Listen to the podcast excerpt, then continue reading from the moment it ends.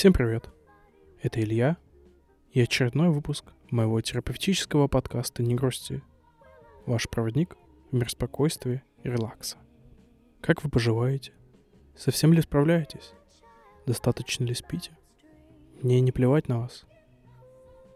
У меня вот недавно был день рождения. 27 лет. Внутри уже началось то, к чему каждый русский человек готовится с рождения.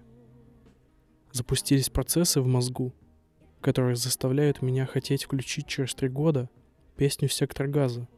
Мне сегодня 30 лет, в этот день и водка не во вред. русских людей для этого есть отдельная строка в пирамиде Маслоу, сразу же над физиологическими потребностями.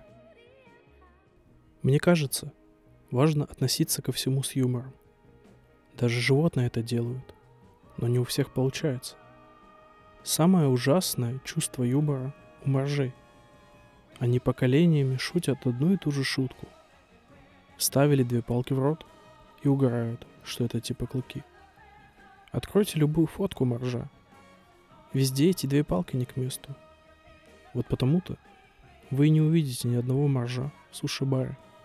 Потому что для японцев это неуважение – когда так обращаются с палочками для еды. Ну что, вперед! Беру вас за ручку и веду за собой в такое тепло и уют, как будто окажемся сейчас у хомячка за щечкой.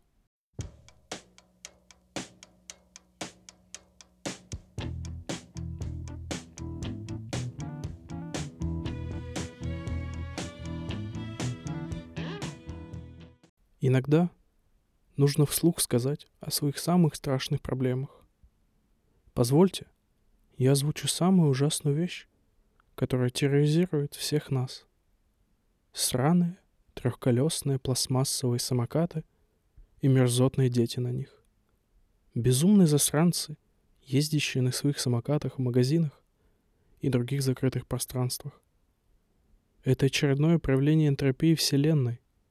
Хаос, Четыре всадника апокалипсиса уже явились на Землю. И это четыре ребенка на самокате, которые ездят по узким коридорчикам вкусвилла. Нейронная сеть увеличила качество видео гибели Джона Кеннеди, и на ней ему в голову врезается адский ребенок на своей машине смерти. А на чем ездило детское подразделение ИГИЛ, запрещенная организация в России? Очевидно, не на Тойотах. Если порыться в архивах, то можно узнать, что Андрей Сахаров после испытаний водородной бомбы выяснил, что во время взрыва вместе с огромным огненным шаром появляется сильнейшая ударная волна из шкетов на самокатах. Теперь, когда проблема озвучена, мы все можем морально преодолеть ее. Я верю в вас и вашу стойкость.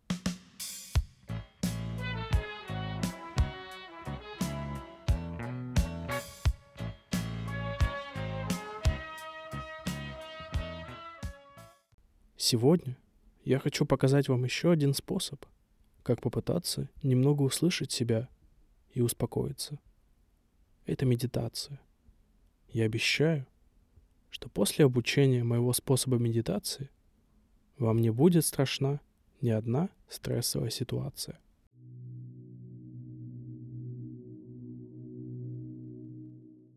Закройте глаза, вдохните, вспомните, как в детстве вы ехали в поезде на юг. Этот успокаивающий звук колес — спокойствие.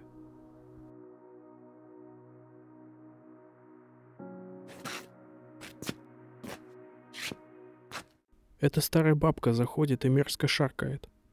Дышите, не отвлекайтесь.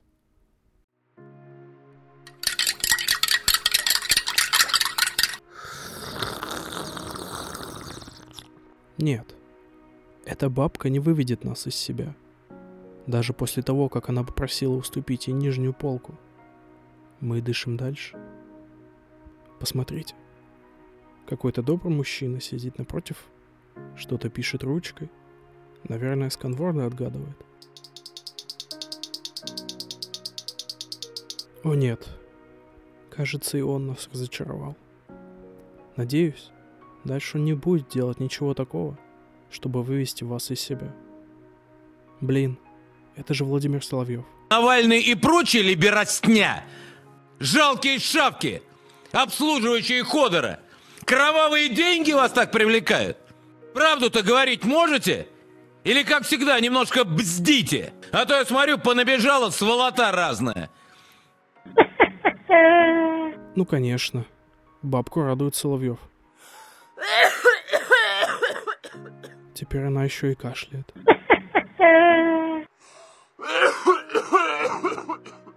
Теперь и кашляет, и смеется.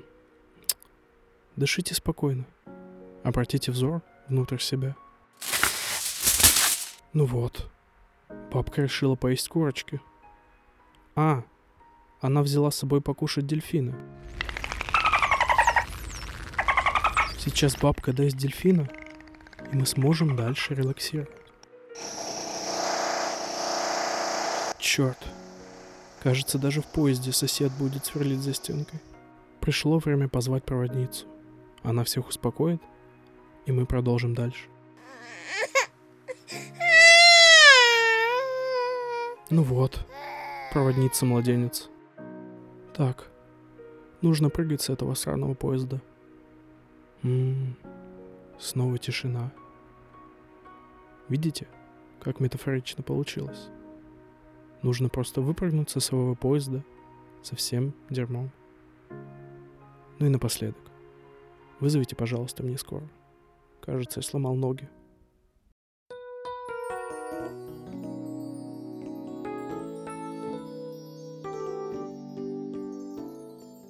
В нашей жизни важно обрести свой внутренний голос, найти себя. Многие из нас боятся высвободить внутреннее «я». Я решил взять интервью у человека, который остро столкнулся с этой проблемой. Может быть, ее опыт и то, как она с этим справляется, помогут вам найти внутри свой голос. Привет. Перед интервью ты сказала, что я могу назвать тебя по имени. Это так, Зина? Совершенно верно. Расскажи, пожалуйста, о своей проблеме. Я работаю переводчиком, но поступить в лингвистический меня заставили родители. Мне было всего 16. Я тогда думала только о том, чтобы пить страйк и танцевать на деревенской дискотеке. Поэтому я их не виню. Понимаю. Можно я закурю? Конечно. Ненавижу эту работу. Мне так надоело озвучивать чужие мысли. Это, наверное, понятно по моему голосу. Я звучу как тетка, которая весь день проработала в метро в будке у эскалатора. А потом ей пришлось быть ведущей на свадьбе. Очень бодро. А что тебя больше всего раздражает? Тупые люди. Я уже, блядь, не могу читать эти простейшие фразы. Выучите уже этот сраный английский язык. А твоя психика? Как ты все выдерживаешь? Я начала ходить в бойцовский клуб по вечерам. Пару раз я так сильно разбила ебасос Алисе, которая Яндекс. Она тоже ходит туда, потому что сама страдает от нелюбимой работы. В итоге мне запретили там появляться. Какой ужас. Я рано начала пить, поэтому иногда странно перевожу текст. Все-таки это очень сильно сказывается на работе мозга. Это очень страшно. Но как ты стала бороться с этим? Я сказала себе хватит. Начала думать, что же я хочу на самом деле. Стала ходить на открытые микрофоны. Но пока что еще проблемы с подачей. Работаю над этим. Посещаю психотерапевта, потому что у меня началась депрессия. Но даже теперь, когда я считаю, что говорю то, что хочу, мне иногда кажется, что вся моя речь написана заранее. Причем каким-то бывшим КВНщиком. Ты молодец. Что посоветуешь нашим слушателям? Писька, писька, писька. Эм, Зина? Зачем? А потому что я могу. Блять, как я кайфую от этой свободы. Может быть, все-таки что-то конструктивное? Жопа, жопа, жопа. Я вас услышал. Ну ладно. Наверное, мы закончим на этом. Ладно, вот мой совет. Живите сейчас. Делайте то, о чем всегда мечтали. Будьте собой, уходите с нелюбимой работы. Никогда не поздно начать жить. Битчес. Бам! Звук упавшего микрофона. Спасибо, Зина. Да, пожалуйста.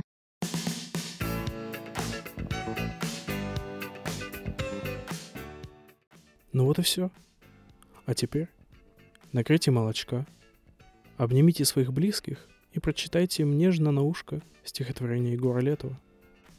Трогательным ножичком пытать свою плоть, трогательным ножичком пытать свою плоть, до крови прищемить добровольные пальцы, отважно смакуя леденцы на палочке, целеустремленно набивать карманы мертвыми мышатами, живыми хуями, шоколадными конфетами и нерукотворными пиздюлями, на патриархальной свалке устаревших понятий, использованных образов и вежливых слов, покончив с собою, уничтожив весь мир.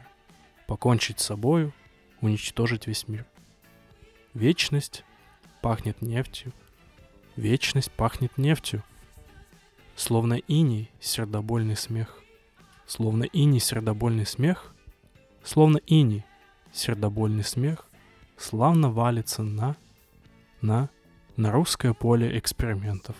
География подлости, орфография ненависти, апология невежества, мифология оптимизма, законные гаубицы благонравия, знатное пиршество благоразумия. Устами ребенка глаголит яма, устами ребенка глаголит пуля. Вечность пахнет нефтью, вечность пахнет нефтью.